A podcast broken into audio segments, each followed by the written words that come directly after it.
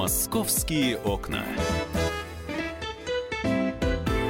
Продолжаем разговор о, на главной темы э, российской столицы. Накануне э, вечером всех, что называется, весьма удивила, возбудила, возмутила новость о том, что в крови погибшего Алеши Шимко э, вновь нашли алкоголь. Сразу скажу, подавляющее большинство аудитории эту новость восприняли сразу неверно, не точно. Во всяком случае, те из них, кто тут же начал писать всякого рода комментарии в Facebook, э, типа «как же так?», э, вроде же приняли решение, что э, ребенок был трезв. Ребенок, конечно, был трезв. Речь идет о тех самых пробах крови, в которых изначально алкоголь был найден. А алкоголь действительно в этих пробах крови был, потому что по версии следствия судмедэксперт Клейменов допустил ошибку вольную, невольную будет решать суд а, при заборе этих проб. И, собственно, там вот эта вот микрофлора, о которой рассказывалось, привела к ее брожение, привело к эм, к появлению алкоголя в крови. Давайте все-таки разберемся с этой новостью вчерашней. На прямой связи со студией отец Алеша Шимко, Роман. Роман, здравствуйте. Алло, да, добрый день. А, правильно ли я э, и все мы понимаем, что речь идет о тех самых первых образцах, а, в которых изначально нашли алкоголь, только если сначала нашли там 3,4 промилле, сейчас всего 1,4, просто потому что он выветрился? Ну да, изначально там нашли 2,7. Простите, 2,7, а, простите, да. Да-да-да, а сейчас вот экспертиза Следственного комитета показала наличие алкоголя 1,34 и сделал такой вывод, что он выветрился. Но как он может выветриться из пробирки, которая зак- закрыта? Это вопрос. Наличие спирт... Это вопрос. содержащих бактерий. То есть они должны там размножаться, количество алкоголя должно увеличиться.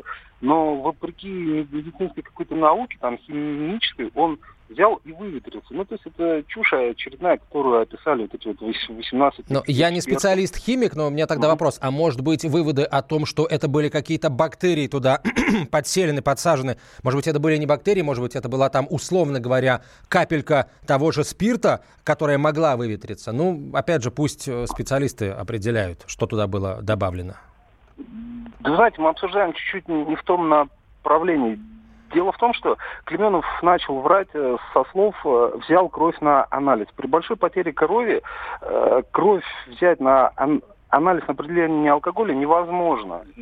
Невозможно выкачать там из вены, из артерии. Ребенок потерял много крови. То есть Клеменов, это наше глубокое убеждение, кровь на анализ не брал. Результат 2,7, и он появился на бумаге. Теперь у нас вопрос к этим вот экспертам в главе с Ковалевым чья у них там кровь была на обследовании. Еще они начали эту экспертизу летом, в июле, но по всем законам там, медицинским кровь хранится 48 часов. Как они ее обследовали? Мы обращались вот к Ковалеву там просьбы спуститься с небес, там, с его медицинских и ответить нам на эти вопросы, но он не, не соизволил нам ответить, поэтому мы вынуждены Уточните, пожалуйста, Ковалев это кто? Это главный отстраненный судмедэксперт, который вот руководил экспертизой Следственного комитета. Вот они написали вот эту очередную чушь для того, чтобы прикрыть мистера Клеменова вот этими вот бактериями, якобы откуда-то взявшимися. Но я повторяю, крови не было на анализе, крови не было. Клеменов ее не забирал. А, я, правильно да. я понимаю, что вы можете а, попросить, потребовать, ходатайствовать о том, чтобы а, кровь, э, которую якобы взяли, которую якобы исследовали, сравнили с образцами вашей крови, и анализ ДНК покажет, либо не покажет родство? Ну, мы давно это хотели сделать. Вам отказывают? Этого просто не делают, да. Да, да, да. И даже суд кроме... отказывает в этом? Нет, через суд мы не просили. А какой суд? Э, по Клеменову пока по экспертизе суда не было. Как только он будет, мы попросим, мы поставим все эти вопросы перед судом. Там еще много вопросов по этой экспертизе. Аутизм, вот о чем мы говорили. Сам, сама экспертиза на 437 листов, и вот лист где-то 250, там в серединке, в середине листа так вот написано расстройство аутистического, спектра. Когда я попросил у следователя показать мне медицинскую карту ребенка, медицинскую книжку, следователь сказал, что он отправил ее в горбольницу железнодорожную. Но это было месяц назад. И вот до сих пор эта медицинская карта не, не пришла в город железнодорожный. То есть ее нет. Они Роман, ее куда-то скрывают. А скажите, пожалуйста, Я... когда э, ожидается первое судебное заседание по делу Клейменова уже? Да, меня не ставят в известность по этому То есть информации пока нет? Угу. Нет, у меня нет такой информации. А, что ж, мы будем очень внимательно следить. Как только она появится, Спасибо. будем ждать, соответственно, событий самих и ваших комментариев относительно этих событий. Роман, мы с вами. Роман Шимко, отец Алеши Шимко, погибшего весной этого года в результате ДТП в Балашихе. К следующей теме к следующей теме переходим. Давайте, давайте Теперь, э, теперь, теперь хорошую новость возьмем. Простите, как всякий раз, когда мы говорим такие темы, говорить достаточно сложно на самом деле. Э, в Москве произошел инцидент, э, который подарил нам еще одного героя. Дело в том, что 24 ноября на Мичуринском проспекте водитель мусоровоза, который подъехал к очередной точке для сбора мусора, увидел что, э, точнее, не увидел, к нему подошел местный житель, спросил, есть ли у него телефон, и рассказал этот самый местный житель, что на первом этаже из окна дома валит дым. Нужно звонить в МЧС. В этот момент раздался крик женщины э, из этого самого окна «Спасите, пожалуйста, пожар». Водитель автомобиля набрал 101, но очень скоро стало понятно, что пожарные могут и не успеть. О том, что было дальше, герой этой истории нам расскажет сам. На прямой связи со студией Александр Несяев. Александр, здравствуйте. Здравствуйте. Э, расскажите, пожалуйста, что произошло после того, как вы поняли, что, в общем, пожар уже вовсю, а, соответственно, пожарные могут не успеть? Ну, мне что оставалось сделать? Я побежал за ломом машину, вот, э, побежал в сторону окна, хотел попытаться вырвать решетку ломом.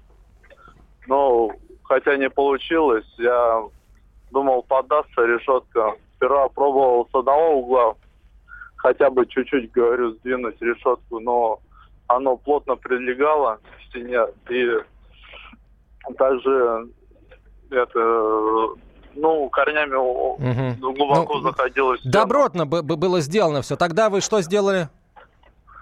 Ну, что, ну, бесполезно, недолго думая, а ну, дым, ну, стали кричать, что дым близко уже. Вот, я бросил лом и ринулся в сторону машины и э, развернулся на полном ходу, переехал через забор, вот, и э, взял с машины трос, подцепил к решетке. Вот, попытался выдернуть, но машина застряла, не получилось. Я нужно было быстро думать, как другим способом вырвать решетку. Вот.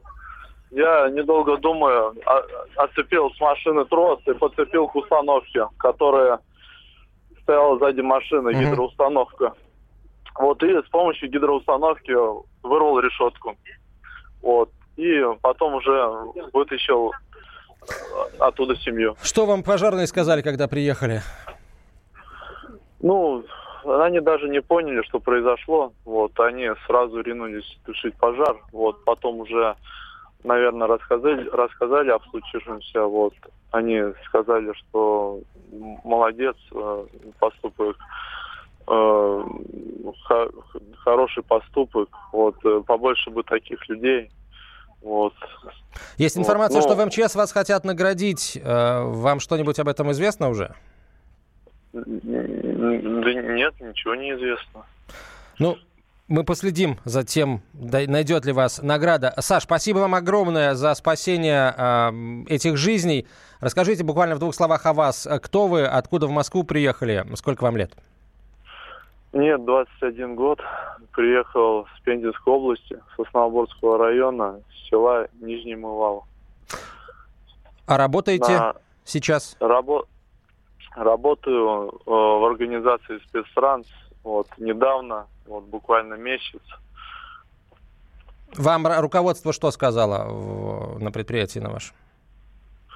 Вот гордятся, вот узнал об этом, вот э, гордятся о том, что в их организации работают такие люди. Саша, мы тоже гордимся. Спасибо вам огромное от лица всех москвичей и слушателей радио «Комсомольская правда». Александр Несяев, главный герой этой истории, был на прямой связи со студией.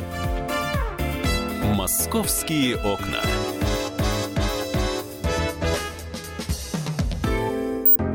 Можно бесконечно смотреть на три вещи. Горящий огонь, бегущую воду – и телевизор.